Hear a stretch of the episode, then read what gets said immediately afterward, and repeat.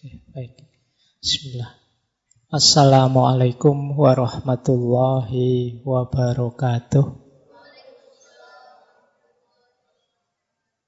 Bismillahirrahmanirrahim. Alhamdulillahirabbil alamin. Assalatu wassalamu ala asyrafil anbiya'i wal mursalin. Sayyidina wa maulana Muhammadin wa ala alihi wa ashabihi wa man tabi'ahum bi ihsanin ila yaumiddin. Amma ba'du. Bismillah. Mari teman-teman kita ngaji lagi ya. Kita lanjutkan lagi belajar kita Malam hari ini kita lanjutkan pembahasan tentang kecerdasan. Jadi di antara bukti sayangnya Allah pada kita manusia itu kita diberi aneka rupa bentuk intelijensi atau kecerdasan. Hanya saja sayangnya tidak semuanya kita pergunakan secara optimal. Nah, belakangan kemudian kesadaran bahwa kita itu punya macam-macam alat untuk memahami hidup, punya banyak jenis kecerdasan. Kesadaran ini muncul sehingga lahir berbagai teori. Termasuk yang kita bahas bulan ini, jadi ada minggu lalu kecerdasan emosi. Malam hari ini kita akan membahas tentang kecerdasan spiritual. Minggu depan kita bahas secara lebih detail, lebih umum dalam kecerdasan majemuk. Dan nanti terakhir akan kita bahas kecerdasan artifisial atau artificial intelligence. Kalau ini khusus ya, kalau ini tema yang tidak ada hubungannya dengan kapasitas manusia, tapi ini memang hasil dari kecerdasan manusia. Itu melahirkan kecerdasan baru namanya kecerdasan buatan. Nah, ini nanti dampaknya, efeknya, nilai yang tumbuh dari adanya kecerdasan artifisial itu perlu kita dalami juga, kita waspadai juga. Baik, bismillah kita mulai. Langsung saja ya, sudah jam 8 lebih 20. Saya awali dari quotes yang terkenal sekali bahwa we are not human being having a spiritual experience We are spiritual being having a human experience. Ini kalimat terkenal sekali kalau teman-teman belajar tentang spiritualitas.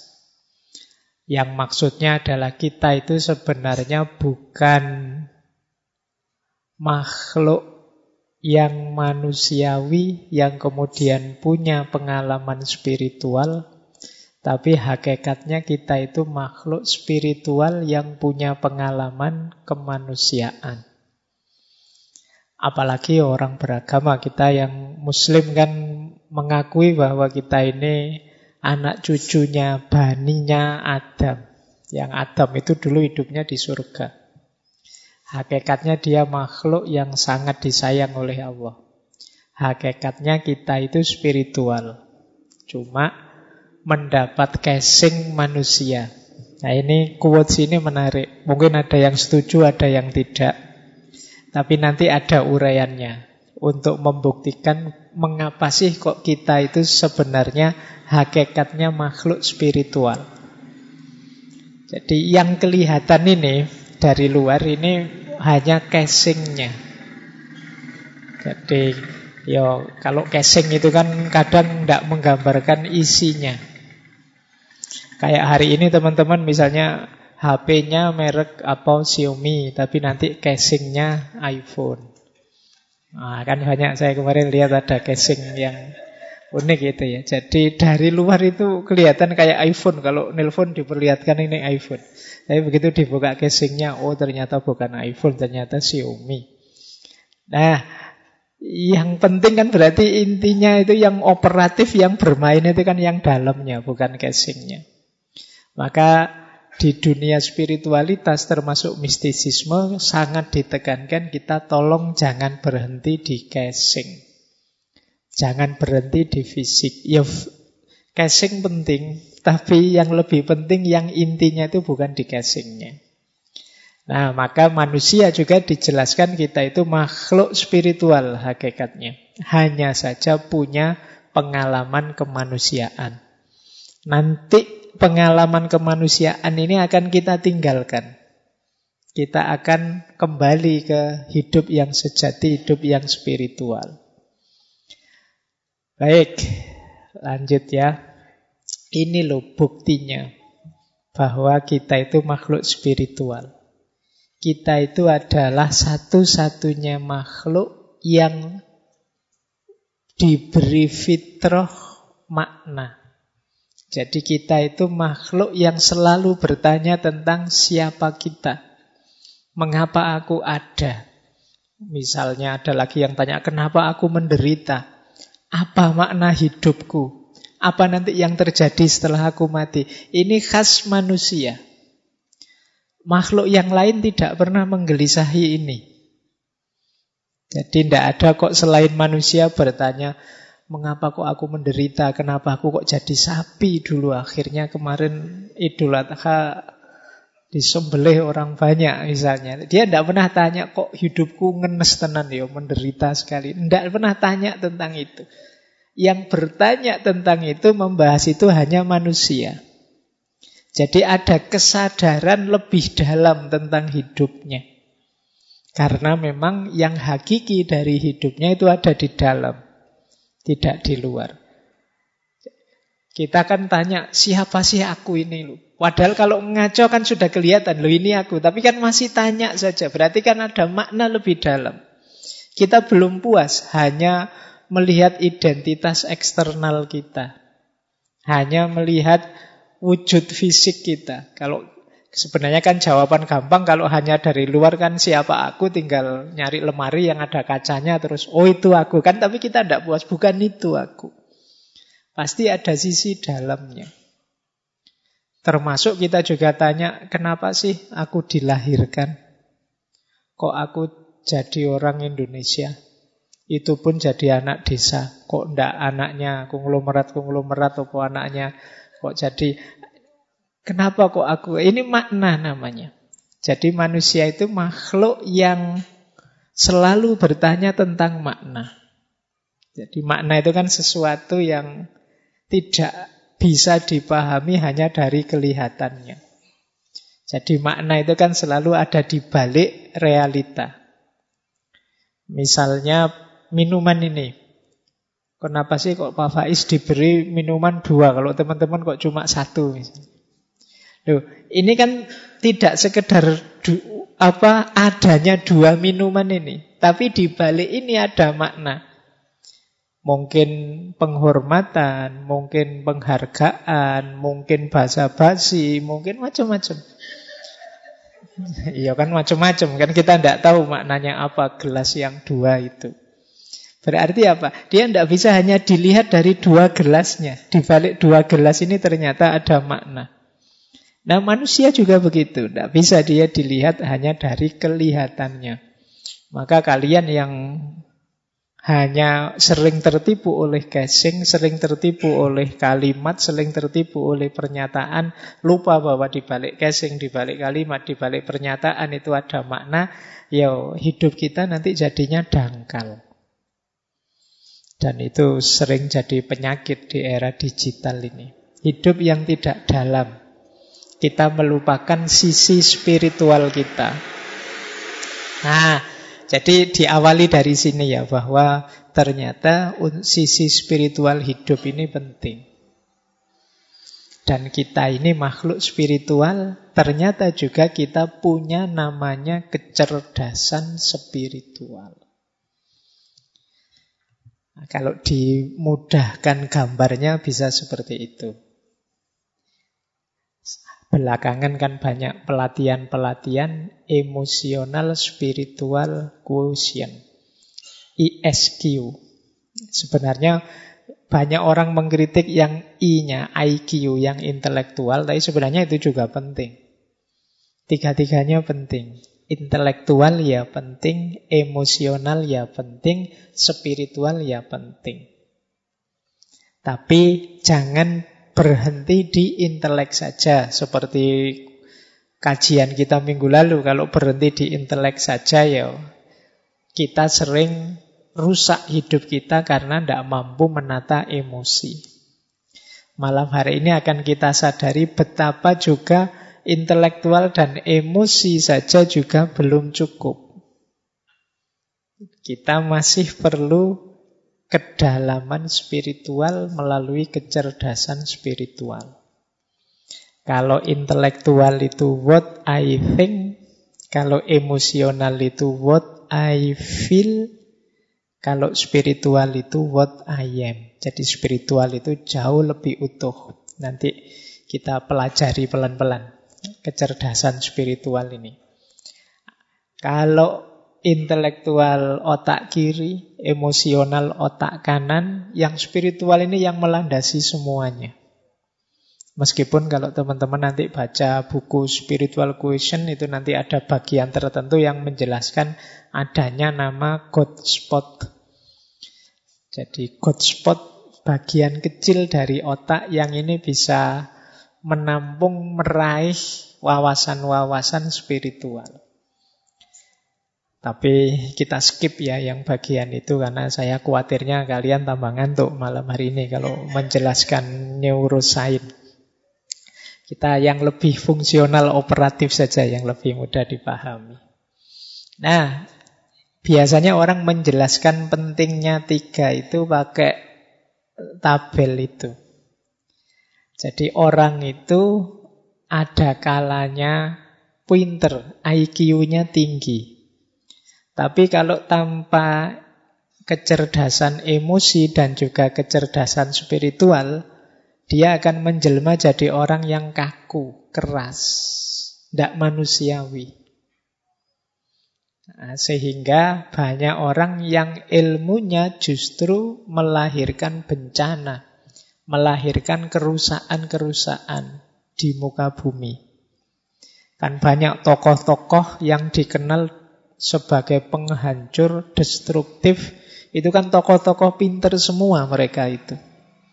Kenapa kok bisa? Pinter itu kan berarti ilmunya banyak, wawasannya luas. Tapi kok efek dari hidupnya adalah kehancuran, kemungkinan karena dia tidak bisa mengontrol emosinya juga tidak mampu meraih spiritualitas.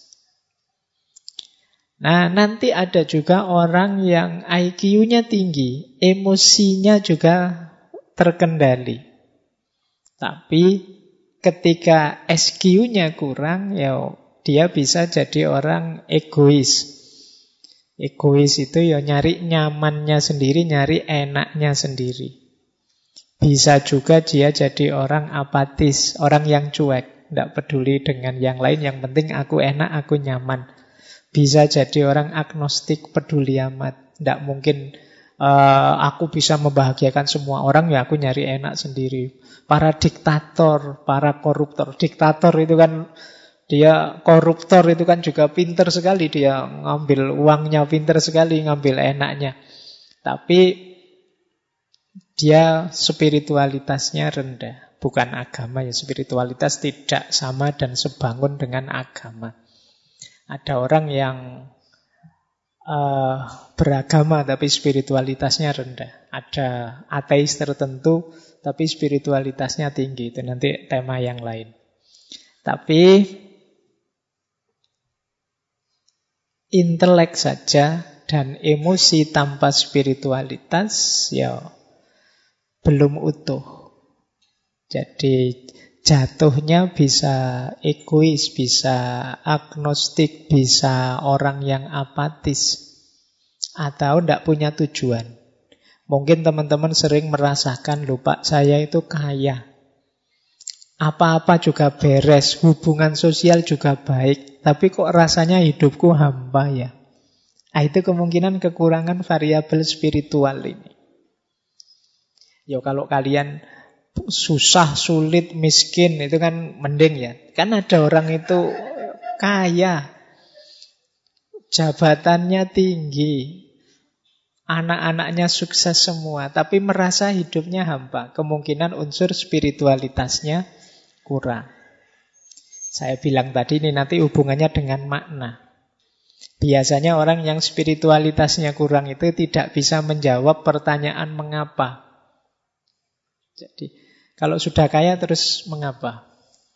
Kalau sudah sukses terus mengapa? Itu jawabnya susah. Nah, ini kemungkinan spiritualitasnya masih rendah. Ada yang sebaliknya. IQ-nya tidak diurusi, emosinya juga diabaikan, spiritualitasnya sangat tinggi. Nah ini biasanya kelompok-kelompok asketik, orang yang menjauh dari kehidupan ramai. Tidak terlalu butuh rasionalitas emosi, hubungan dengan yang lain, tapi spiritualitasnya tinggi. Ini orang-orang asketik. Menjauh ya mereka tidak dapat banyak masalah karena memang tidak terlibat langsung dalam hidup sehari-hari. Maka penting dalam hidup ini tiga-tiganya utuh. IQ-nya ya jalan, emosinya terkontrol, spiritualnya terpenuhi. Ini kalau dalam konsepnya Muhammad Iqbal namanya insan kamil.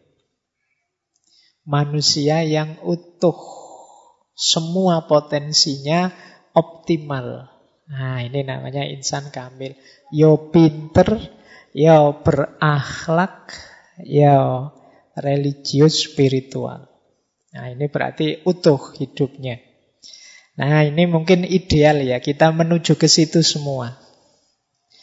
Jadi ya kalau di usia-usia muda ini kan kita masih belajar. Mungkin ya situasinya masih situasi ya belum terlalu pinter, masih emosian, spiritualitasnya belum tinggi. Tapi kan ini kita dalam proses.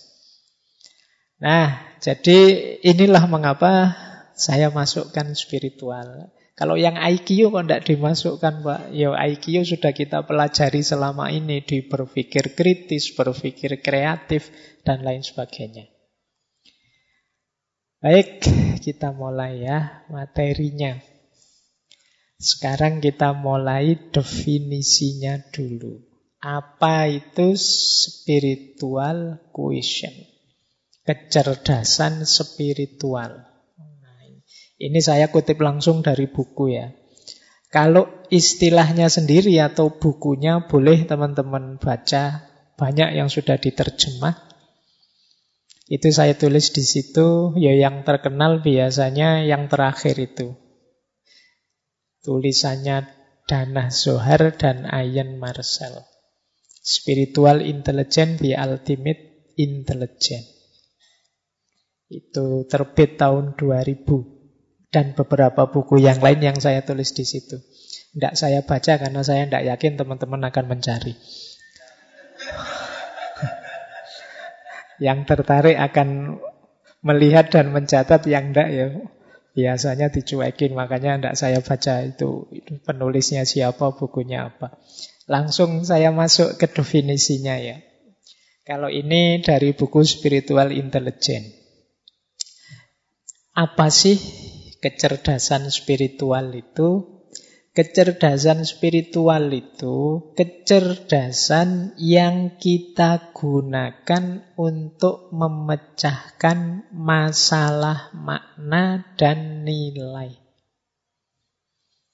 Jadi manusia itu melakukan apa pun itu kan biasanya dia digerakkan oleh dua hal ini, makna dan nilai. Orang tidak akan mau capek-capek menjalani atau meraih atau mengupayakan sesuatu kalau bagi dia tidak bermakna atau tidak bernilai. Entah makna dalam bentuk apa atau nilai apa. Teman-teman mau hadir di ngaji kali ini itu kan nganggap ngaji ini bernilai dan bermakna. Mungkin bermakna secara nambah kepinteran, mungkin punya nilai kebersamaan, persaudaraan, ada banyak makna. Yang mungkin macam-macam di antara yang hadir ini menegakkan nilai yang beda-beda. Jadi mungkin ada yang menegakkan nilai uh, kebersamaan, persaudaraan, mungkin ini bareng-bareng. Ada yang menegakkan nilai mencari ilmu, nilai keilmuan. Mungkin ada yang menegakkan banyak nilai-nilai yang mungkin setiap kepala bisa punya nilai yang berbeda-beda, makna yang beda-beda. Nah, kemampuan kita untuk melakukan hal-hal yang bermakna dan bernilai ini menunjukkan kita cerdas secara spiritual. Kecerdasan yang dengannya kita dapat menempatkan tindakan dan hidup kita dalam konteks yang lebih luas, lebih kaya, dan memberi makna. Kecerdasan yang dengannya kita dapat menilai bahwa satu tindakan atau satu jalan hidup lebih bermakna daripada yang lain. Jadi kecerdasan spiritual itu ya kemampuan makna tadi. Antara nongkrong di angkringan dengan ngaji misalnya teman-teman memutuskan lebih berarti ngaji Pak. Terus datanglah ke sini. Nah, ini bagian dari kecerdasan spiritual. Mungkin ada yang bilang, enggak Pak, lebih berarti, lebih esensial kalau saya nongkrong di angkringan. Karena di sana mungkin lebih otentik ilmunya misalnya. Ngobrolnya lebih spontan. Tidak pakai buku-buku tapi apa adanya misalnya. Ini makna-makna nilai-nilai yang kita tegakkan. Ini bagian juga dari kecerdasan spiritual. Kalau kemarin di emosional kita ngontrol emosi, kita dilarang marah dan lain sebagainya. Itu kalau di spiritual ini ditanyakan. Untuk apa sih kok menahan marah itu? Kalau kita bisa menjawab berarti kita setelah melakukan hal yang bermakna. Berarti kita cerdas secara spiritual. Karena banyak di antara kita jadi orang baik tapi tidak tahu mengapa kok aku jadi orang baik. Kenapa sih kok aku harus sabar?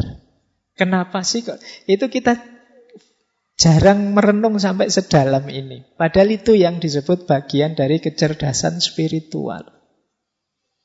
Jadi tidak sekedar hidup rutin menjalani seperti yang kita lakukan selama ini.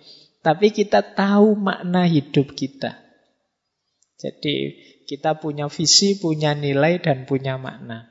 Nah itu bagian dari kecerdasan spiritual. Semakin tinggi, semakin cerdas seseorang secara spiritual, semakin canggih makna yang dia produksi semakin relevan nilai dan makna yang dia kaitkan dalam hidupnya. Nah, inilah orang yang disebut cerdas secara spiritual. Maka kecerdasan spiritual itu diperlukan ketika kita mulai membuka diri terhadap perjalanan batin kita untuk mencari pemahaman yang lebih besar tentang hidup ini menemukan tujuan yang lebih tinggi, kesadaran yang lebih luas, dan pada akhirnya jadi orang yang lebih bijaksana. Oh, ini kalimatnya dibaca saja indah, meskipun kalau dijalankan ya perlu latihan terus-menerus. Baik, jadi paling tidak sudah dapat gambaran itu.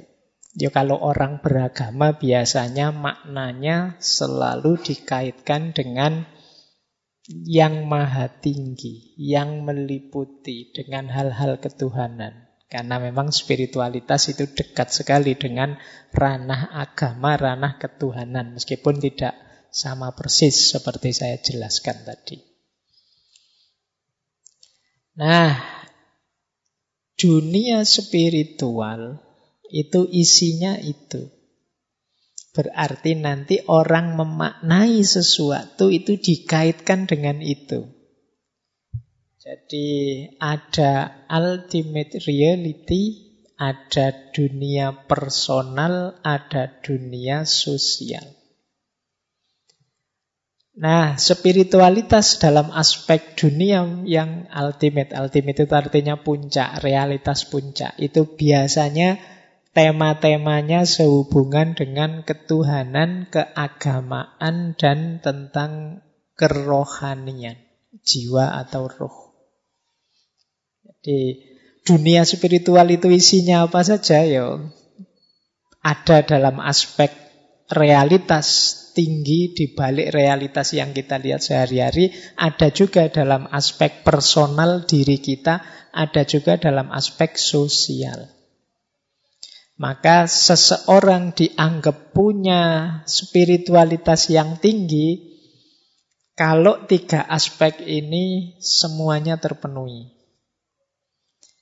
Yang pertama ya kesadaran akan realitas puncak. Berarti seorang yang spiritual itu menerima adanya yang lebih tinggi dari realitas yang kita alami sehari-hari. Yang pertama jelas Tuhan. Jadi di situ disebut ketuhanan, keberagamaan, dan kerohanian. Kalau ini mudah dipahami karena biasanya spiritualitas itu kan dikaitkan dengan agama. Nah, yang kedua diri kita sendiri secara person. Orang itu personalnya disebut seorang yang bernilai spiritual itu yang pertama kalau dia punya kesadaran diri, kemudian hidupnya punya nilai dan makna, ada keimanan dan komitmen, kepercayaan pada nilai-nilai dan komitmen, kemudian manusia yang berkarakter, kemudian orang yang mampu mengelola senang dan susah dalam hidupnya, kebahagiaan dan kegelisahan dalam hidupnya. Ini namanya seorang yang spiritual. Atau dimensi sosial, hidup bersama. Hidup bersama yang spiritual itu yang seperti apa? Ya, yang didasari oleh persaudaraan, jenisnya kesetaraan, saling terhubung, empatik dan kasih sayang atau cinta. Nah, jadi realitas spiritual itu bisa jenisnya sosial, bisa jenisnya personal, bisa ultimate reality. Biasanya kita seringnya menganggap yang spiritual itu ya yang ultimate reality saja. Padahal ya personal kita itu punya tanda spiritualitas Lima tadi punya kesadaran diri, punya nilai, punya komitmen, punya karakter, mampu mengelola diri. Nah, ini seorang yang spiritual. Kalau hidup sosial antar manusia itu spirit corak spiritual kalau dia dilandasi persaudaraan, kesetaraan, keterhubungan, empatik dan cinta. Nah, ini nanti akan jadi karakter bahwa orang yang cerdas secara spiritual itu mampu menghidupkan tiga dunia ini. Jadi dia beres dengan dirinya, beres dengan sesamanya, dan beres dengan Tuhannya. Inilah orang yang cerdas secara spiritual. Ini saya bawa quotes yang menarik dari Neil deGrasse Tyson. Kata dia, we are all connected to each other biologically, to the earth semically, to the rest of the universe atomically. Kita semua ini sebenarnya saling terhubung dengan sesama kita ini terhubung secara biologis. Sama-sama manusia. Ya, jadi ya terhubung secara biologis bukan kok terus hubungan biologis. Tapi kita itu sa sama podo menungsane lah ngono. Nanti kamu artikan berarti kita berhubung biologis enggak. Maksudnya kita sama-sama jenisnya manusia. to the earth terhadap bumi, dunia tempat kita hidup itu kita terhubung secara kimia. Kita dengan makhluk apa pun di bumi ini ya nyambung secara kimia, bahannya sama. Nah, sementara dengan alam semesta kita terhubung secara atom. Atomnya sama, meskipun mungkin komposisi bahannya beda. Tapi dari sisi atomnya kita sama. Jadi kita ini sebenarnya sepenuhnya saling terhubung. Hanya saja pemikiran kita yang tidak utuh yang sering mengotak-ngotak, memisah-misah seolah-olah aku dan kamu beda, aku dan lingkungan beda, aku dan alam semesta ini beda. Ini seperti di emosional kemarin bahwa manusia itu yang mampu mengontrol dirinya itu mampu melihat kesamaan dan keterhubungan. Tidak hanya melihat perbedaan. Nah, kita semua saling terhubung. Jangan dikira kalau saya jahat itu efek buruknya hanya padaku saja. Mungkin padamu, mungkin pada orang lain juga dapat gitu. Kenapa? Karena kita saling terhubung. Bahkan sekedar berpikiran buruk mungkin juga berpengaruh pada kalian. Wong belum saya ucapkan, bahkan belum saya lakukan. Tapi kalau pikiran saya jahat bisa saja berpengaruh padamu. Wong kita itu tersambung secara biologis. Bisa saja berpengaruh pada lingkungan sekeliling kita kayak kemarin di etika lingkungan. Bahkan di perputaran universe, alam semesta. Karena kita ini semuanya nyambung. Baik. Nah, sekarang akarnya. Orang yang ingin cerdas secara spiritual harus dimulai dari akarnya. Jadi pelan-pelan kita bangun kecerdasan spiritual. Diawali tentu saja dari kesungguhan. Ini mirip dengan yang emosional kemarin ya. Bahwa kecerdasan spiritual ini sifatnya potensi dalam diri kita. Kalau tidak digunakan ya tidak ada gunanya. Kalau tidak digunakan ya mati. Maka pertama-tama akar kecerdasan spiritual itu kemauan dan kesungguhan kita. Untuk berefleksi, untuk merenungi hidup, untuk memikirkan makna. Kalau kita tidak mau, Pak, saya ikut saja orang lain, Pak, saya asal jalan saja, ya kecerdasan spiritualnya macet. Jadi yang pertama ini sungguh-sungguh ya, kalau bahasa agamanya niat. Ya kalau tidak niat, ya apa-apa tidak akan hasil.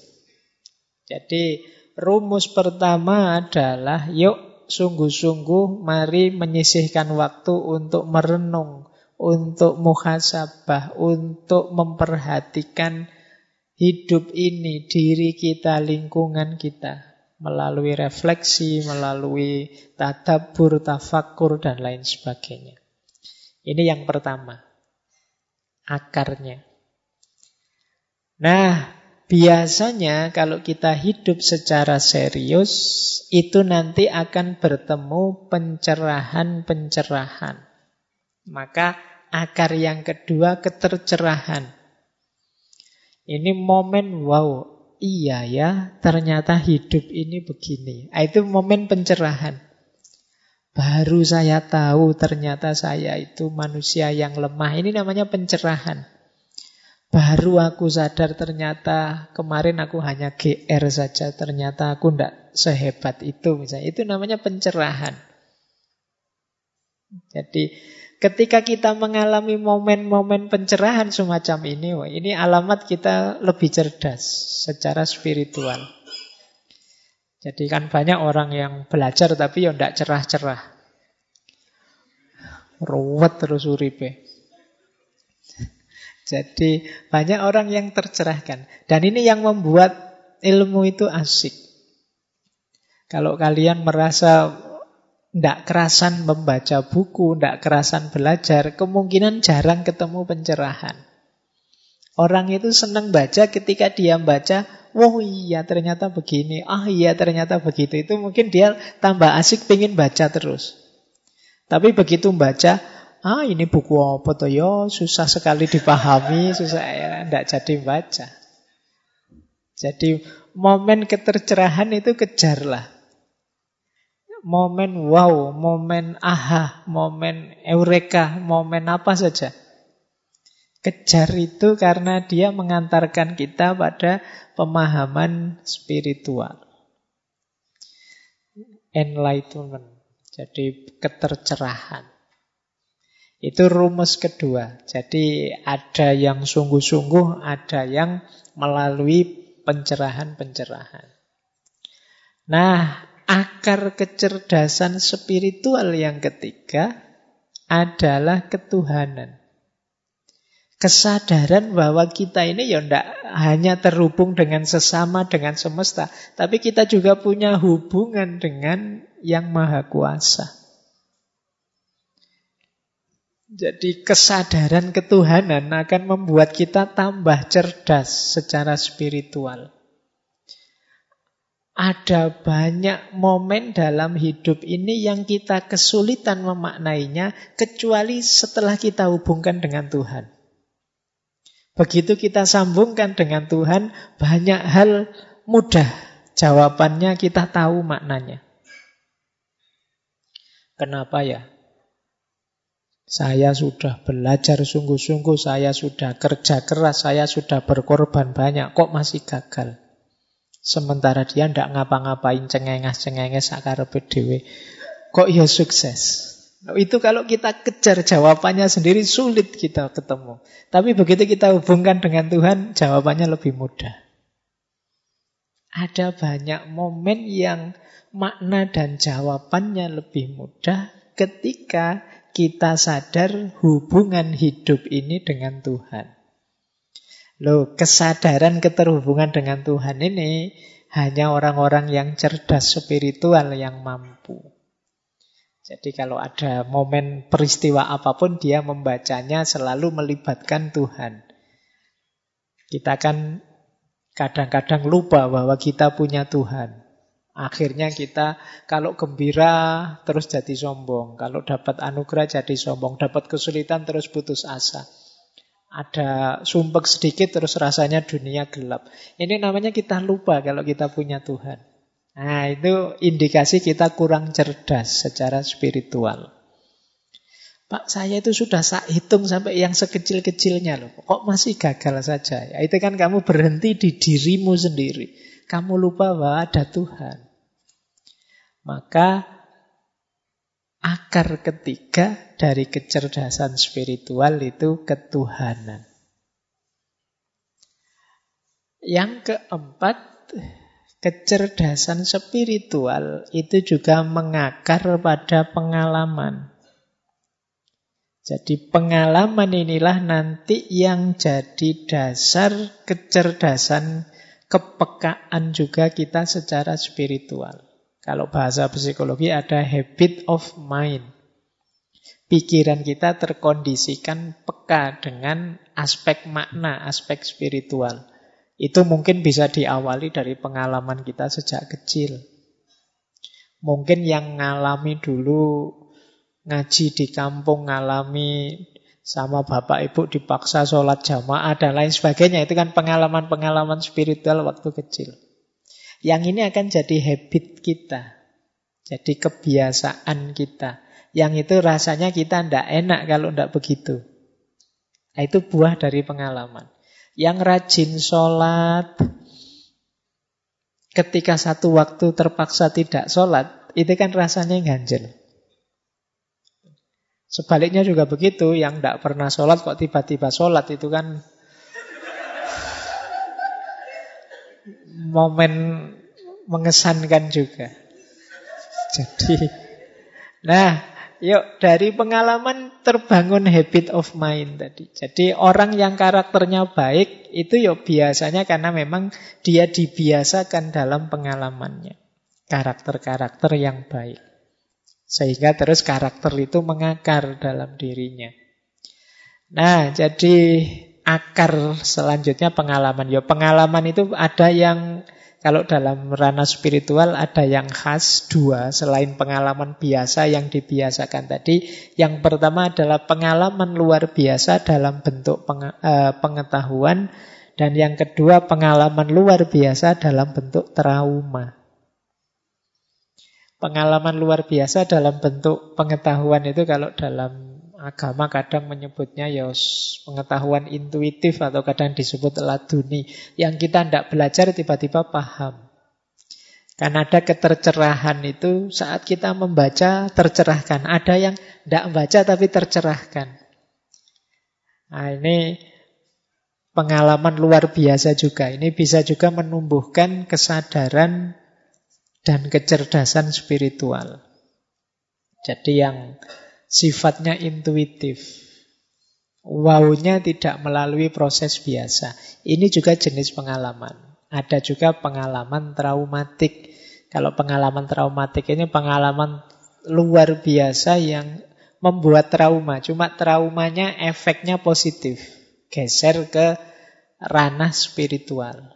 Misalnya setelah di DO baru sadar bahwa ternyata Tuhan itu maha kuasa. Nah, ini, ini, ya, ini kan traumatik, tapi terus membawa ke ranah spiritualitas. Begitu patah hati baru ingat, wah aku selama ini melupakan Tuhan ternyata. Terlalu banyak ingat pacar saja kok lupa sama Tuhan misalnya. Terus jadi trauma yang membawa ke arah spiritualitas. Melahirkan pengalaman-pengalaman baru spiritual. Nah ini juga termasuk bagian dari kecerdasan spiritual.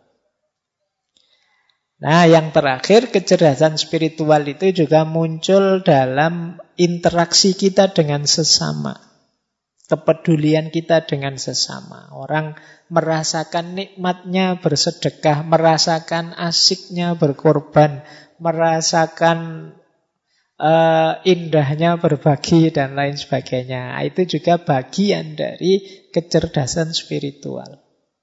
Orang yang tidak cerdas secara spiritual mungkin egois. Diajak berbagi, tidak mau, tidak peduli dengan sesama.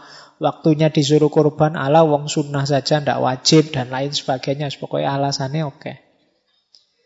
Nah, jadi ini akar-akar Carilah akar-akar ini yang memungkinkan kita tambah cerdas secara spiritual. Kesungguhan, kemudian ketercerahan-ketercerahan. Cari momen-momen yang membawa kita pada pencerahan-pencerahan. Kalau males baca ya dengerin YouTube atau apalah gitu. Yang penting membaca sekitar juga tidak masalah. Siapa tahu nanti dapat semacam ilham, intuisi, wawasan baru atau apa. Kejar itu. Kemudian juga sadari keterhubungan kita terus-menerus dengan Tuhan. Bahwa hidup ini ya selalu berada dalam hubungan dengan Tuhan. Perkaya pengalaman-pengalaman spiritual. Sehingga dia akan jadi habit tabiat kita. Dan jangan lupa kepedulian sesama. Itu melahirkan kepekaan dan kecerdasan spiritual juga. Kejar momen-momen ini biar kita tambah cerdas secara spiritual. Kuncinya nanti di sini. Baik, saya lanjut. Nah, kalau ini prinsip-prinsipnya. Jadi, kecerdasan spiritual itu sedikitnya punya 12 prinsip. Kalau tadi kan akarnya kalau ini jalannya itu melalui 12 rute ini. Yang pertama, kecerdasan spiritual itu memerlukan kerendahan diri. Eh, kesadaran diri. Kerendahan hati nanti. Jadi kesadaran diri itu ya sama seperti di emosi kemarinnya. Ayo dipahami. Jadi sadar itu tidak sekedar tidak tidur. Kalau di spiritual sadar itu berarti kita hidup ini punya makna. Punya nilai. Banyak orang yang rutinitas. Hidupnya rasanya kayak robot. Tidak bisa menjawab makna. Ya menjawab makna itu di situ bertanya mengapa. Mengapa sih harus ngaji? Mengapa sih harus seminggu sekali? Mengapa kok namanya ngaji filsafat? Mengapa kok Nah itu pertanyaan-pertanyaan ini kan menggelisahkan. Tapi kalau kita bisa menjawab, di situlah kita sebenarnya hidup dengan bermakna. Tidak sekedar menjalani rutinitas hidup. Jadi yang pertama itu kesadaran diri. Yang kedua spontanitas. Ini menarik ya. Spontanitas itu maksudnya apa sih? kita itu jadi orang baik, jadi orang yang peduli, jadi orang yang religius, spiritual itu keluarnya otomatis. Kenapa keluarnya otomatis? Karena sudah kita biasakan begitu. Tidak pakai dipikir dulu. Wah ini saya sedekah apa ya? Kalau sedekah uangku sekian, nanti tinggal sekian. Padahal itu panjang. Kalau dipikir panjang, enggak otomatis keluar. Itu sebenarnya belum mendarah daging, belum mengakar. Kalau sudah karakter dermawan itu mendarah daging, begitu ada dorongan untuk sedekah, sedekah saja. Itu namanya spontan melakukan kebaikan secara spontan. Ini mirip di definisi akhlak oleh para filosof muslim seperti Ibnu Miskawai, Imam Ghazali. Itu kan mendefinisikan akhlak itu cirinya antara lain spontanitas ini. Perbuatan baik yang sejati itu di antara cirinya spontan. Tidak pakai uhui ya. Iya. Kalian nonton TV nanti saya ngomong spontan kalian uhui. Jadi otomatis keluar. Tidak pakai dipikir lagi. Min ghairi fikrin waruwiyatin kalau bahasanya Imam Ghazali. Tanpa dipikir, tanpa dipertimbangkan. Kalau ada teman butuh pertolongan, langsung otomatis ditolong begitu saja. Tidak terlalu mikir panjang. Berarti apa? Kebaikannya sudah tertanam dalam diri. Keluarnya ya itu sudah. Otomatis. Kalau pakai dipikir panjang ya bukan kebaikan biasanya, hanya pencitraan. Mikir sih tuh, wow ini saya bantu ndak ya, saya traktir ndak ya. Kalau saya traktir, aku rugi berapa kira-kira besok dapat balasannya ndak? Ah, itu panjang. Kalau ini masih belum jadi orang baik. Orang baik itu ya sudah, pokoknya aku yang traktir, yang bayar. Nah, itu ciri kedua. Jadi Kebaikan spiritual, kecerdasan spiritual antara lain cirinya spontanitas dalam perbuatan baik. Kemudian panduan visi dan nilai. Hidup yang punya tujuan. Ada nilai yang ingin ditegakkan. Ini nyambung dengan tadi ya, hidup yang tidak asal-asalan. Ini ciri yang ketiga. Yang keempat, keutuhan. Keutuhan itu melihatnya tidak sempit. Tidak hanya untuk kepentingan dirinya saja. Jadi menjalankan segala sesuatu, memutuskan segala sesuatu dengan mempertimbangkan yo aku, yo yang lain, ya semesta termasuk ketuhanan. Jadi tidak hanya ingin senangnya sendiri. Jadi membaca sesuatu itu utuh, tidak egois. Kemudian kasih sayang. Kalau ini tidak perlu saya jelaskan, teman-teman sudah apal. Hidup yang penuh kasih dan sayang. Kemudian kuat berbeda. Jadi mampu merayakan keragaman. Karena mampu membaca secara luas dan utuh, biasanya terus bisa merayakan keragaman. Merayakan itu menikmati keragaman. Selama ini banyak di antara kita yang gelisah. Tidak tenang hidupnya karena ada yang beda dengan kita. Saya agamanya A, dia agamanya B. Wah, tidak tenang aku. Nggak, sulit menyikapi perbedaan. Saya tipenya ini, dia tipenya itu. Saya alirannya ini, dia alirannya itu. Mbok kalau bisa orang itu alirannya sama kayak saya semua. Yang lain ikutlah saya semua. Kalau ndak ikut aku gelisah. Ini namanya ndak bisa menikmati keragaman.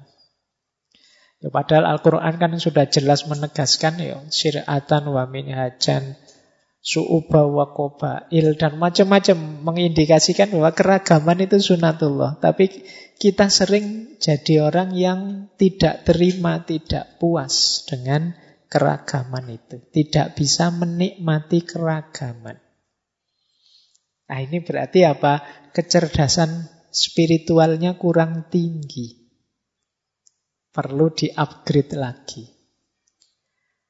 Selanjutnya orang yang cerdas spiritual itu tidak tergantung.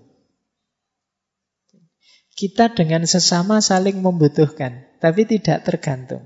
Bedakan saling membantu dengan ketergantungan.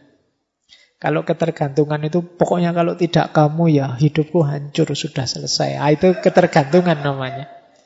Harus kamu. Kalau ndak kopi merek ini atau kalau ndak rokok merek itu ndak pokoknya. Nah, itu namanya ketergantungan.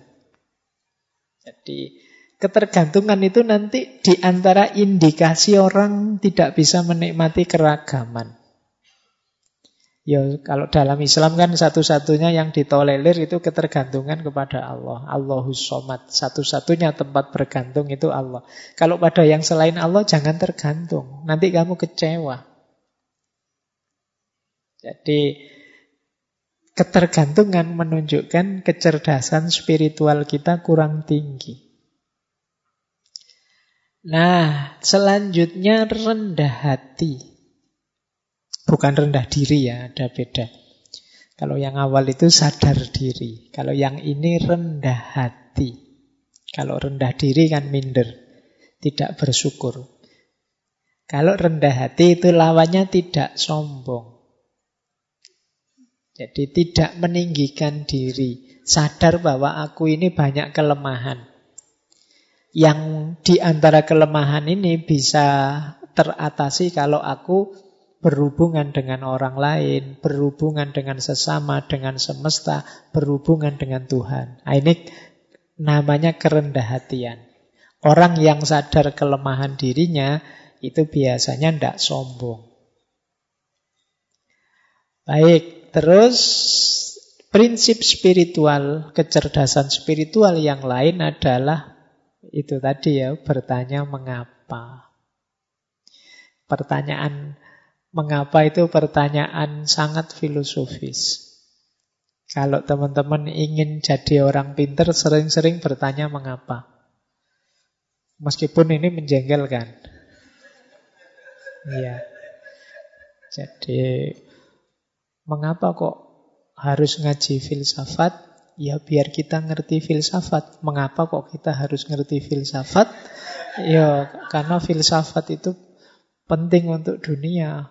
Karena filsafat itu melatih kita untuk berpikir kritis. Mengapa kita harus berpikir kritis? Nah itu bukan jengkel kamu ditanya gitu terus. Loh, tapi justru itu menunjukkan kita sadar ini yang disebut oleh Sokrates itu hidup yang diuji. Jadi kata Sokrates, hidup yang tidak diuji itu hidup yang tidak berharga. Hidup yang berharga itu yang kita uji. Mengapa kok kuliah di kampus itu? Kok ambil jurusan itu? Itu harus tahu jawabannya. Kalau tidak, berarti kemarin asal-asalan. Karena di situ ada beasiswanya, Pak. Mengapa kok cari yang ada beasiswanya? Ya karena saya tidak banyak uang, Pak. Lah, mengapa kok tidak banyak uang? Iya. Karena saya males, Pak. Lah mengapa kok males? Oh itu kamu bisa stres itu dadak. Oke, tapi itu bagian dari kecerdasan spiritual. Hidup yang tidak asal, hidup yang bermakna. Nah, selanjutnya di antara ciri kecerdasan spiritual adalah kemampuan reframe. Kemampuan reframe itu memberi frame ulang, memberi makna baru. Kadang dalam hidup ini, ini kita perlu memberi makna baru. Misalnya ada teman-teman, wah Pak, akhirnya kuliah saya gagal, Pak. Nah, misalnya, Misalnya ini contoh. Loh ini kan framemu frame kegagalan. Mungkin bisa kamu kasih frame baru. Saya berarti perlu tantangan yang baru selain kuliah, Pak. Itu namanya reframe. Ini bukan kegagalan bagi saya, Pak, tapi kebebasan. Misalnya. Nah, ini ini namanya reframe. Jadi di antara ciri orang yang cerdas spiritual itu mampu memberi frame baru.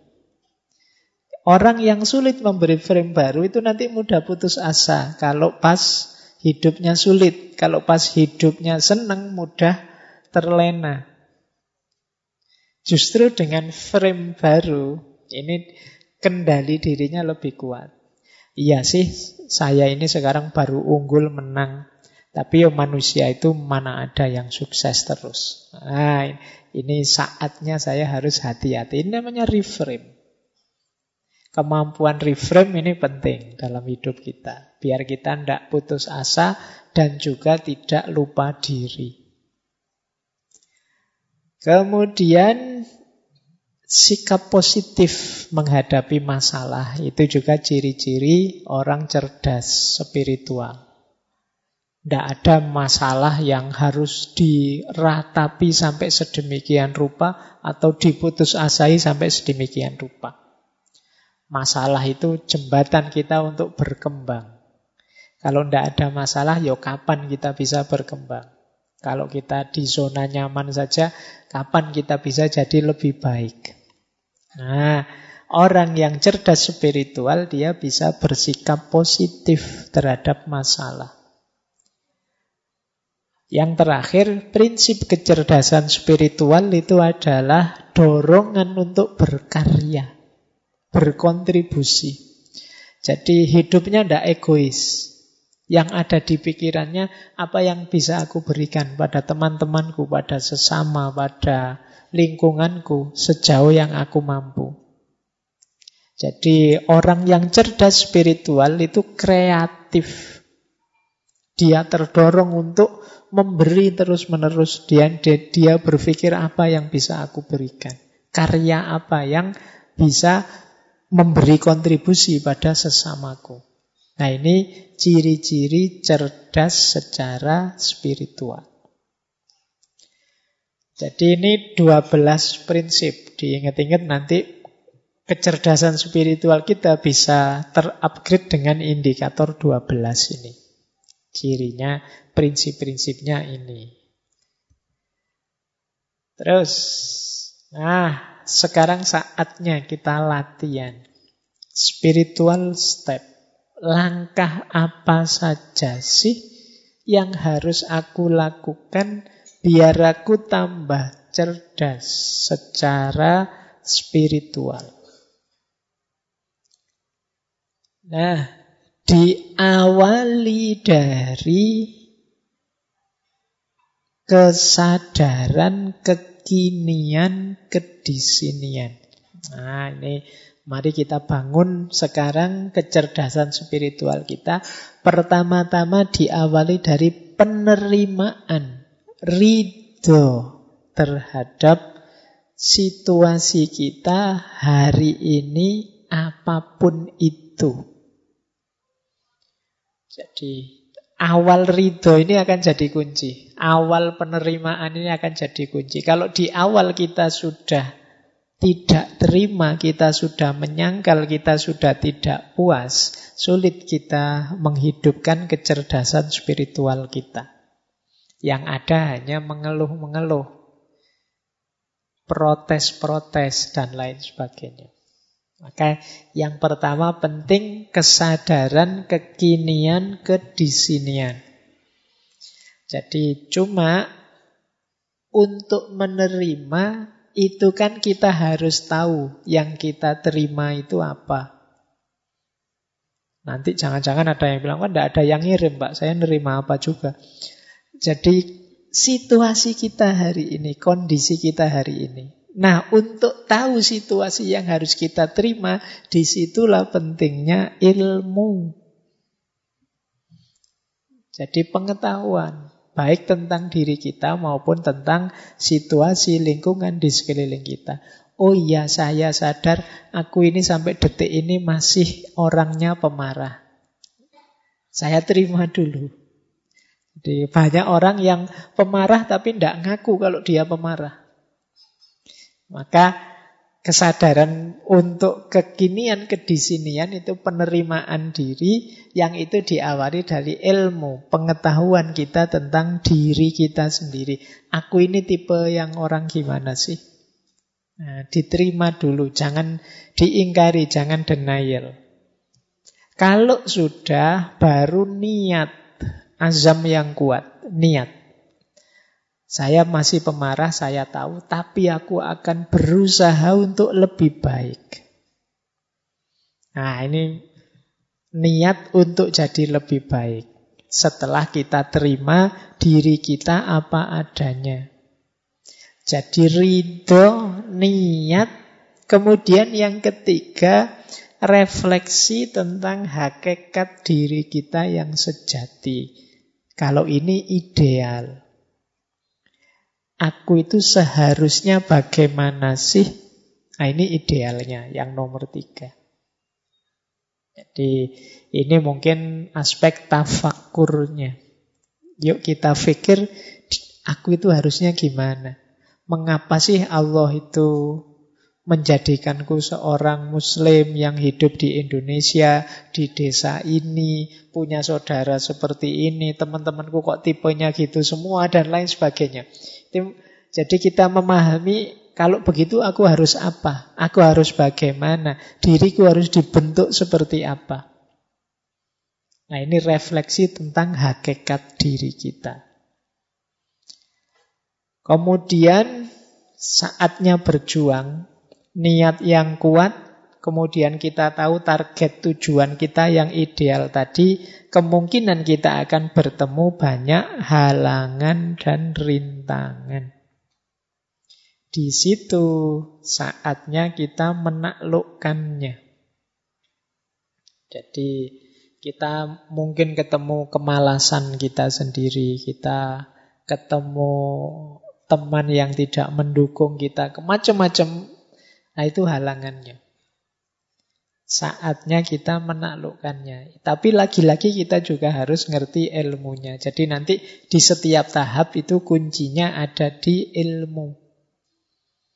Kita harus tahu halangannya apa. Oh ternyata halangannya itu nafsuku sendiri. Oh ternyata halangannya itu lingkungan sekelilingku. Oh ternyata halangannya itu. Nah ini yang harus dibersihkan.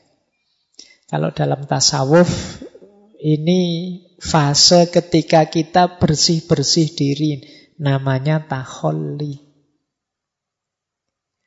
Setelah itu kita belajar kemungkinan-kemungkinan yang bisa kita tempuh untuk meningkatkan diri.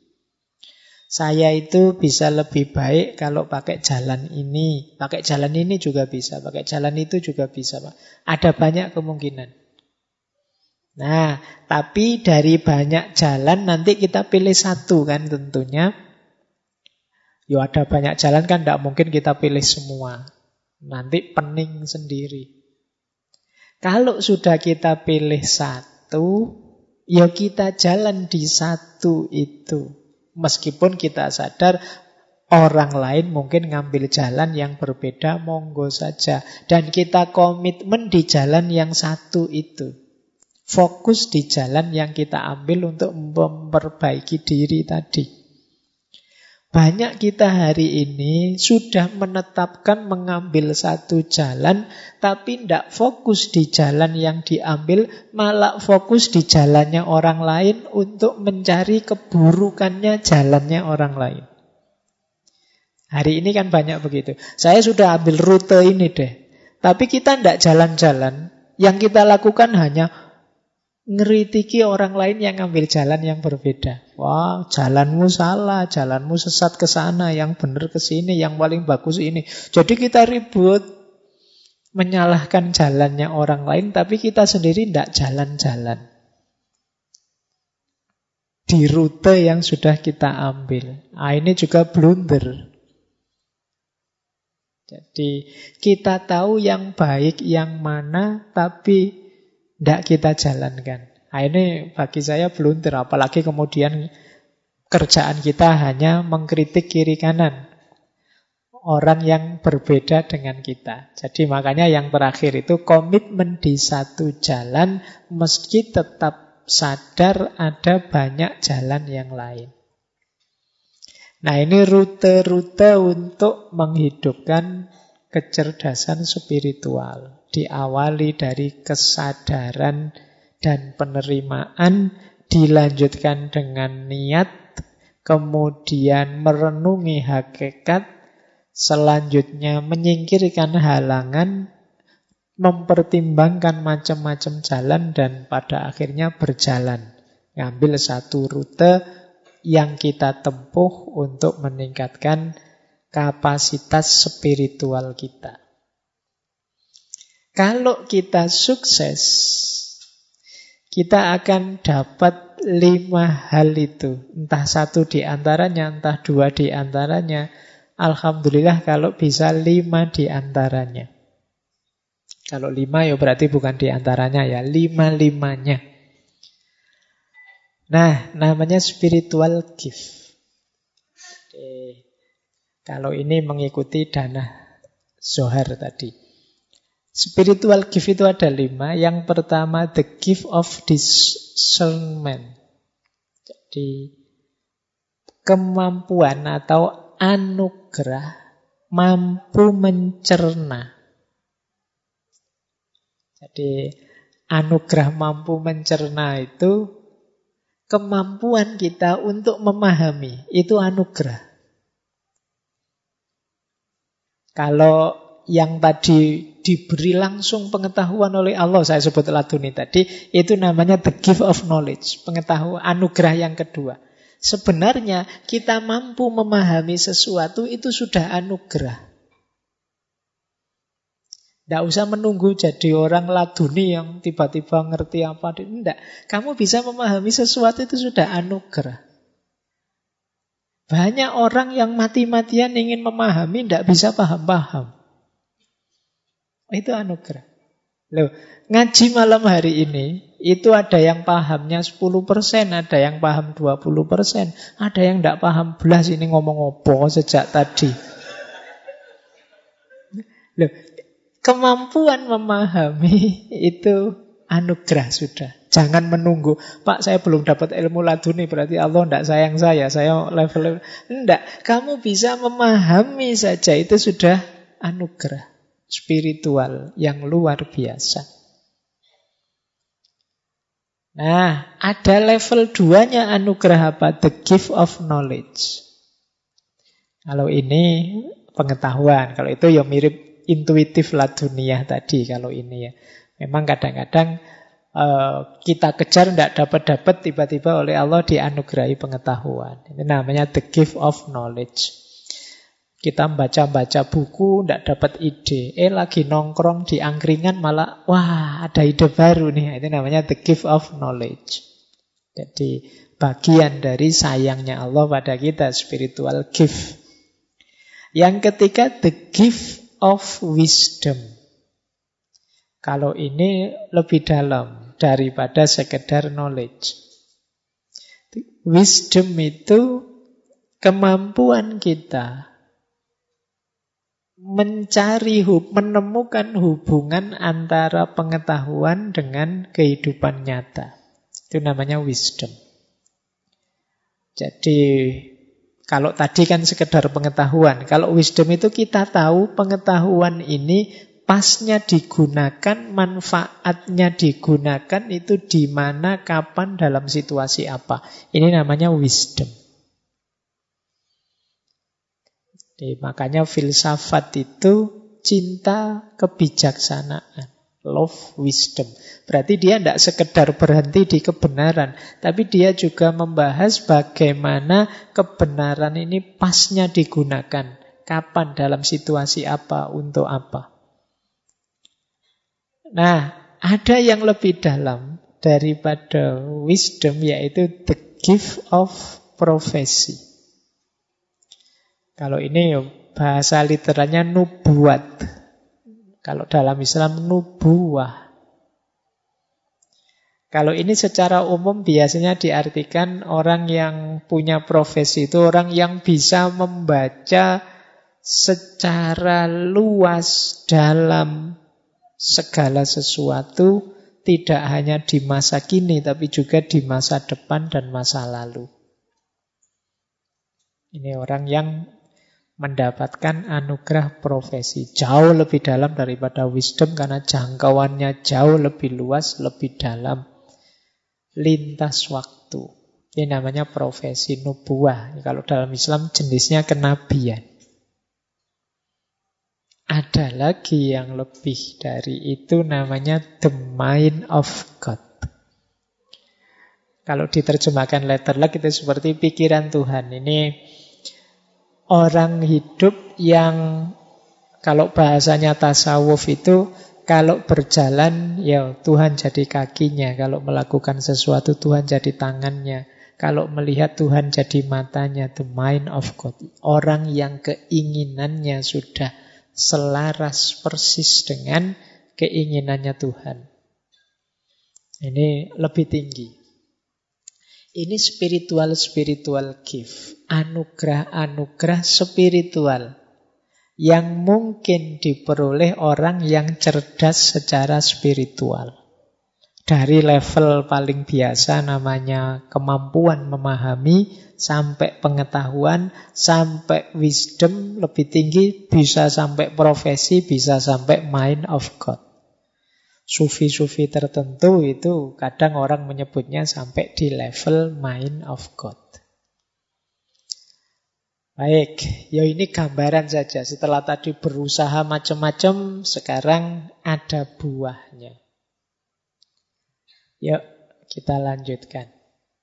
Nah, kalau tadi buah dari sisi kapasitas spiritual, kalau ini buah dari sisi hidup konkret kita. Orang yang cerdas spiritual itu orang yang hidupnya pertama semangat dan seimbang. Jadi bukan orang yang loyo, males-malesan, rebahan tidak jelas, tapi semangat, penuh semangat. Dan seimbang, seimbang itu ya tidak terlalu kayak tadi loh, tidak terlalu berat di spiritualnya saja melupakan emosional, melupakan intelektual, tapi yo imbang, ya dunia yo akhirat, yo lahir yo batin. Ndak kok batinnya canggih luar biasa, tapi lahiriahnya sakit-sakitan, ndak. Seimbang. Jadi semangat dan seimbang. Kemudian orang yang cerdas spiritual itu biasanya mampu mengontrol diri dan mengontrol emosinya. Karena saya bilang tadi ya, spiritual intelijen atau kecerdasan spiritual itu mengatasi semuanya. Jadi tidak mungkin orang cerdas spiritual tidak cerdas secara intelektual, tidak cerdas secara emosional. Pasti sudah ada di level tertentu dalam hal intelektual maupun emosional. Jadi dia pasti mampu mengontrol diri dan emosi. Kemudian reflektif dan introspektif. Jadi mampu muhasabah. Orang yang hidupnya tidak e, asal-asalan. Tapi hidup yang serba hati-hati, penuh refleksi. Nah, kemudian cerdas spiritual itu orang yang siap naik dan siap turun. Dalam tanda petik ya. Nanti jangan diartikan retterlek. Jadi siap naik itu orang yang Sukses, ayo siap mentalnya. Gagal juga tidak masalah, siap juga. Ditakdir seneng, Alhamdulillah. Ditakdir sukses, ya innalillah, semuanya miliknya Allah.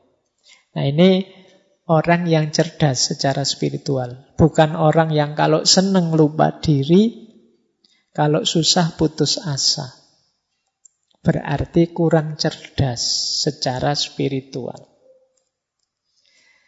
Kemudian cerdas spiritual adalah orang yang mau berjuang sekaligus mau berkorban. Jadi ya ndak nyari enaknya saja terus. Banyak orang yang ketika berjuang, ayo siap aku berjuang. Begitu ditagih pengorbanannya, ah, nanti dulu kalau itu. ayo wis kita sukseskan program kita ini. Tapi ini biayanya besar loh. Oh, kalau itu nanti dulu. Pokoknya kalau ditantang siap, tapi begitu ditagih pengorbanan terus mengkeret semua. Nah, orang yang cerdas spiritual yo siap berjuang sekaligus siap berkorban. Nah, termasuk yang keenam cerdas spiritual itu hidup dalam cinta dan pengabdian. Jadi hidup yang tidak egois, hidup yang ingin kesuksesan tidak dinikmati sendiri tapi juga berbagi dengan yang lain penuh cinta dan pelayanan pada sesama. Nah, ini ciri-ciri cerdas spiritual. Nah, sekarang strateginya. Ini tipsnya. Ada rumus hati, heart. Ini singkatannya. Ini biar kayak stand up stand up itu terus ada singkatannya. Nah, ha hanya adalah heal in his presence. Jadi hidup yang sehat di hadapannya. Jadi ha itu simbol orang yang sebut saja kalau bahasa agama khusyuk. Makanya itu manifestasi huruf H itu mindfulness. Hidup yang sungguh-sungguh, hidup yang khusyuk, tidak asal-asalan. Jadi makan ya dinikmati makannya serius sungguh-sungguh. Tidur ya tidur yang serius sungguh-sungguh. Kita kan jarang tidur serius hari-hari ini. Kita selalu ketiduran. Ya kan? Saya tidak tahu apa kalau teman-teman ini masih tidak kayak waktu kecil dulu. Cuci kaki, cuci tangan, terus ke atas tempat tidur, terus berdoa, terus tidur. Kan sekarang tidak begitu. Pokoknya capek ya ke atas tempat tidur, baca HP sampai ketiduran. Jadi kita tidak pernah tidur, yang ada kita ketiduran. Pasti tidak menikmati tidur. Tidak mindful. Padahal setiap aktivitas yang baik, yang bermanfaat, kalau mindful itu pasti manfaat dan efeknya luar biasa untuk hidup kita. Kalau serius, tapi sering kali karena kita tidak serius, ya kita tidak dapat banyak manfaat dari situ. Sholat, ngobrol, ngaji, silaturahim, baca buku, dan lain sebagainya, itu kan aspek-aspek yang kegiatan-kegiatan yang baik dalam hidup kita. Tapi karena kita tidak sungguh-sungguh, tidak mindful tadi, ya efeknya jadi tidak maksimal. Yuk kita nikmati ya apa pun aktivitas kita. Sekedar minum teh, minum kopimu itu coba sekali-sekali dinikmati, dirasakan benar. Wong sekarang teman-teman makan saja kan didampingi HP. Jadi sambil makan, sambil nyekrol Instagram, sambil lihat Twitter, jadi makannya tidak dinikmati. Kadang-kadang kita tidak tahu, mungkin laukmu diambil temanmu apa anu kamu tidak, lu kok tiba-tiba habis. Nah, yuk head yang pertama, heal in his presence. Yuk hidup yang serius, yang sungguh-sungguh, dinikmati setiap hembusan nafas, setiap detik yang engkau alami.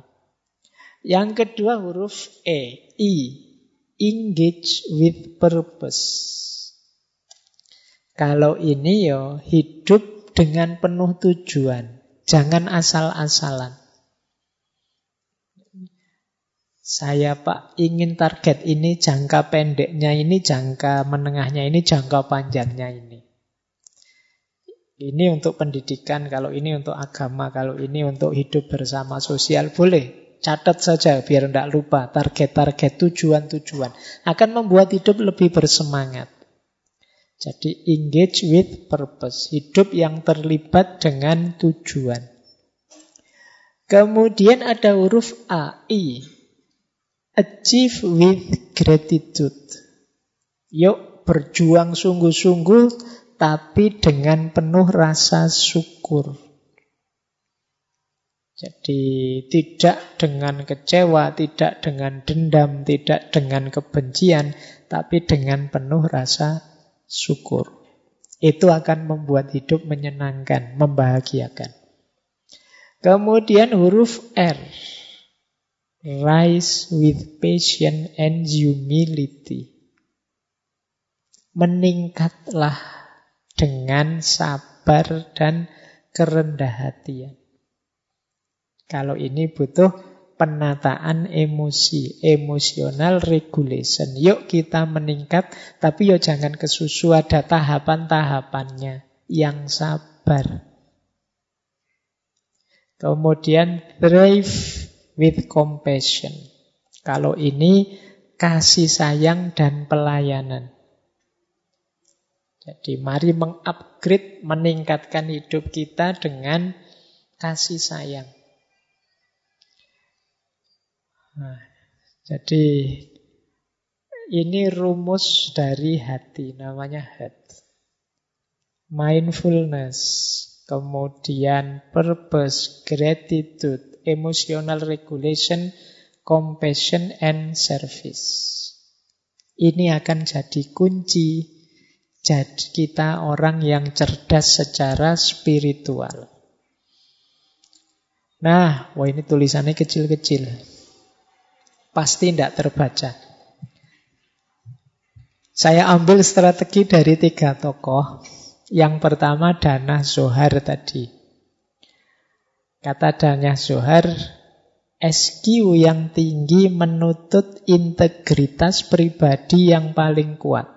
Menuntut kita untuk terbuka terhadap pengalaman di mana kita mampu untuk melihat kehidupan dan orang lain secara segar, seolah-olah melalui mata seorang anak. Untuk belajar bagaimana memanfaatkan intuisi dan visualisasi kita sebagai jalan yang kuat untuk menggunakan pengetahuan batin kita dalam membuat perbedaan. Saya baca kayak gini, saya yakin teman-teman tidak paham. Ini menuntut agar kita berhenti berlindung pada apa yang kita ketahui dan terus-menerus mengeksplorasi dan seterusnya itu dari buku terjemahannya. Jadi nanti ya saya jelaskan saja. Saya baca dulu. Yang kedua dari Heng Skram.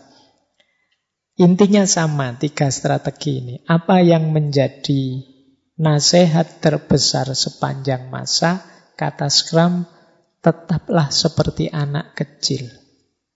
Sebenarnya nasihatnya Dana Zuhar tadi juga mirip. Menyuruh kita yuk murni lagi seperti anak kecil. Anak kecil itu bagaimana? Terbuka. Terbukalah. Jadilah petualang. Ingin tahu. Bersemangatlah untuk belajar. Bersikaplah tulus. Paling tidak untuk dirimu sendiri. Jangan menghakimi. Akui keajaiban hidup dan pengalaman luar biasa yang dibawanya. Nah, Dana Zohar, Hanks Kram itu mengajarkan kita, yuk ayo meniru anak kecil saja. Tidak usah belajar ruwet-ruwet. Anak kecil itu lebih prospek secara spiritual. Yang pertama apa? Mereka terbuka petualang, ingin tahu, semangat belajar. Anak kecil itu kan masih rasa ingin tahunya tinggi. Apa-apa ditanyakan. Sementara kita yang besar itu cenderung merasa sudah tahu. Nah, ayo seperti anak kecil lagi, semangat belajarnya tinggi. Kemudian tulus. Anak kecil itu tidak malu kalau bilang tidak tahu. Bilang suka ini, tidak suka itu. Kalau anak kecil kan tidak malu dia. Aku ingin ini, aku ingin itu, tidak suka ini, tidak suka itu tulus. Kita tambah besar, tambah palsu. Kadang-kadang kita seneng tapi bilangnya ndak. Kamu seneng ya? Ndak, kata siapa misalnya. Padahal ya seneng. Kita tambah lama tambah palsu. Kita takut bilang apa adanya. Seneng sih, tapi apa ya dia mau padaku kan lebih positif untuk dirimu. Bersikaplah tulus, jangan menghakimi. Kita tambah besar, tambah banyak ilmu, rasanya lebih suka menghakimi. Oh ini anak soleh. Ah kalau ini setengah soleh. Oh kalau itu solehnya tinggal seperempat. Ah ini. Kita itu senengannya menghakimi, memberi label-label. Nah, kalau anak kecil kan tidak begitu. Anak kecil apa saja dinikmati. Dan mengakui segala momen, menikmati segala pengalaman yang luar biasa yang dia alami. Kalau mengalami apa kan heboh anak kecil itu. Wow seneng. Kalau kita kan kadang agak jaim. Padune seneng tapi ah gengsi nanti masuk dianggap nggak ngerti kan malu kan. Tapi enggak, kalau anak kecil itu seneng-seneng aja. Enggak seneng ya enggak seneng saja. Nah, kita sekarang banyak terdistorsi, kehilangan ketulusan kita, kehilangan semangat belajar kita. Nah, terakhir ada dari Peter Sheffield. Ini juga strategi. Dia mengkritik kita. Kelangsungan hidup itu cirinya hewan. Motivasinya ketakutan. Sekedar survive, kelangsungan hidup itu kan survive. Itu tidak cocok untuk makhluk spiritual. Kalau makhluk spiritual seperti kita, itu keingintahuan, kasih sayang, dan kreativitas. Itu kuncinya. Motivasinya cinta. Nah, jadi kalau jawaban kita hidup ala apa? Yang penting jalan, yang penting hidup, yang penting sehat, nyaman kan gitu aja. Itu tidak manusia. Kalau sekedar nyaman ya binatang juga nyari nyaman, nyari enak dan nyari hidup. Kalau manusia tidak di situ. Kalau sekedar itu ya level kita turun. Makhluk spiritual itu cirinya ingin tahu, kasih sayang dan kreativitas. Jadi melahirkan hal-hal yang baru. Nah, ini dari Peter Sheffield. Baik, ringkasnya. Ini kok tiba-tiba ringkasnya. Manusia cerdas spiritual itu profilnya seperti itu yang saya tulis. Dia mengenali dirinya dan dari sekitarnya. Kemudian menjalani hidup dengan tulus dan rendah hati. Dia sadar batas pengetahuannya. Percaya pada kebijaksanaan hidup. Percaya pada kebijaksanaan hidup itu kalau dapat sedih dia tahu ya memang saatnya sedih sunatullahnya begitu. Apa pun yang terjadi pasti itu versi terbaik seperti yang dirancang oleh Tuhan. Kemudian tidak tertarik menjadi apa yang orang lain inginkan. Jadi kalau dia ingin sesuatu ya dia sampaikan. Tidak mudah terpengaruh, tidak mudah terdistraksi. Kemudian bijaksana, Kemudian dermawan memberi tanpa mengharap balasan. Kemudian orangnya tenang. Tidak mudah panik, tidak mudah heboh. Kemudian merangkul siapa pun yang hadir dengan rasa bersyukur. Jadi tidak milih-milih orang, tidak memilah-milah orang, melabel-labeli orang membersihkan diri dari keterikatan dunia, dan yang terakhir, menspiritualkan pengalaman. Menspiritualkan pengalaman itu tadi ya, pengalaman apa pun dihubungkan dengan Tuhan, dihubungkan dengan yang maha tinggi. Uang itu duniawi, kita spiritualkan dengan cara kita menyedekahkannya. Kambing kita itu harta duniawi, kepemilikan duniawi, kita spiritualkan dengan cara kita korbankan. Jadi ini namanya menspiritualkan pengalaman. Makan kita itu sebenarnya urusan perut saja, kesehatan duniawi biasa. Kita spiritualkan dengan cara kita niat makan biar kuat jasmani rohani untuk ibadah menjalankan amanat hidup dari Allah. Ini namanya menspiritualkan pengalaman. Jadi pengalaman apa pun kita sambungkan dengan yang maha tinggi, dengan Allah. Baik, saya kira itu. Ah, masih ada beberapa quotes yang saya bawa sehubungan dengan kecerdasan kita hari ini ya. Ini ada kritik dari Martin Luther King Jr. Kapan-kapan kita angkat beliau di ngaji filsafat. Kata Martin Luther King, kekuatan ilmiah kita hari ini itu sebenarnya telah melampaui kekuatan spiritual kita. Kita mampu membuat peluru kendali, tapi kita tidak mampu mengendalikan diri. Jadi, kita bisa membuat peluru yang bisa kita kendalikan. Padahal peluru itu kan sulit untuk dikendalikan, tapi kita bisa. Sayangnya, kita tidak mampu mengendalikan diri. Jadi ini PR kita, maksudnya intelijensi intelektual kita luar biasa, tapi emosi dan spiritual kita masih tidak secanggih intelek kita. Ini kritiknya Martin Looking. Ada lagi Charles Bukowski. Kata Bukowski, problem dunia masa kini itu adalah orang-orang pinternya penuh keraguan, sementara yang bodoh penuh percaya diri. Itu ini masalah ini hari ini ya. Yang pinter-pinter itu ragu-ragu.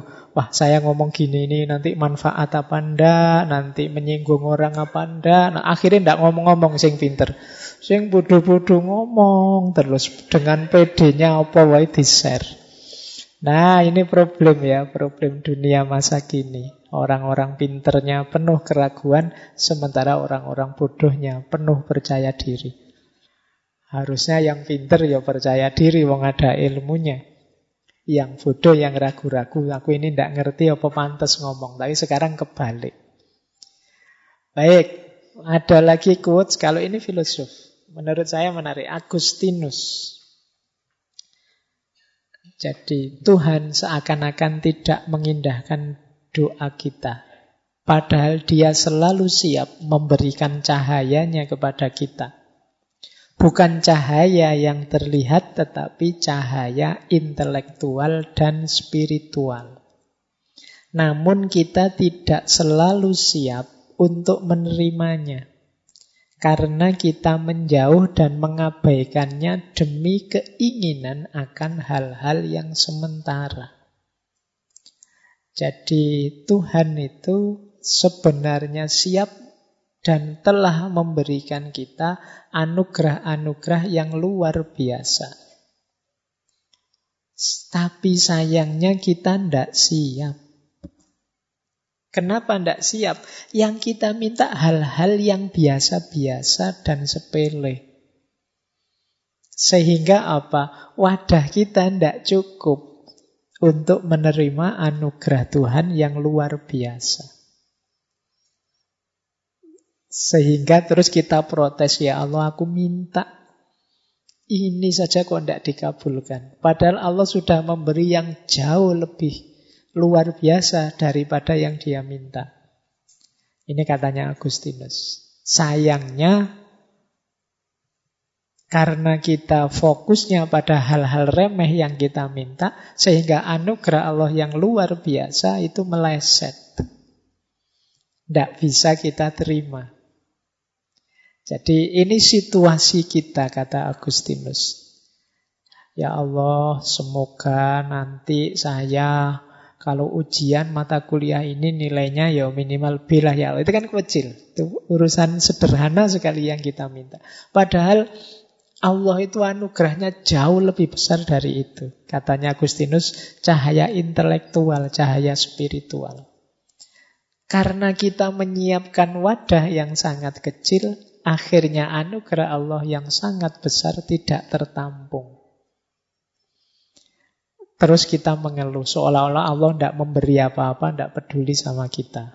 Nah ini juga perlu kita renungkan. Jadi titik renungannya terletak jangan-jangan ada sangat banyak anugerah dari Allah yang selama ini aku abaikan. Karena aku tidak punya wadahnya. Karena pintuku tertutup untuk itu. Karena aku tidak tahu Allah sudah memberi sedahsyat itu. Nah, terakhir, ini dari Roy Bennett. Kata dia, more smiling, lebih banyaklah tersenyum, jangan banyak khawatir, takut, lebih banyak kasih sayang, jangan terlalu banyak memfonis, menjudge orang. Kemudian banyak-banyaklah bersyukur, kurangi stres, perbanyak cinta, kurangi kebencian. Ini kunci dari kecerdasan spiritual. Banyak senyum, jangan terlalu banyak khawatir. Wajah yang khawatir itu kelihatan pasti. Kamu mengkhawatirkan masa depanmu, mengkhawatirkan kuliahmu, mengkhawatirkan saya nanti laku apa ndak ya Pak. Mengkhawatirkan, lo itu mesti kelihatan di wajahmu. Mesti mengurangi senyummu. Perbanyak compassion, kasih sayang. Lebih fokus pada aspek yang membuat kita sama, kita sesama manusia, sama-sama hidup saat ini, sama-sama saling membutuhkan. Jangan melihat label-label yang berbeda sehingga memancing kita untuk memberi judgement, memfonis orang. Banyak bersyukur, jangan banyak stres. Terakhir, banyak cinta dan kurangi kebencian. Ini nanti menurut saya jadi kunci-kunci besarnya dari kecerdasan spiritual. Baik, saya kira itu ya teman-teman untuk kecerdasan spiritual. Insya Allah minggu depan kita lengkapi dengan segala rupa kecerdasan yang lain.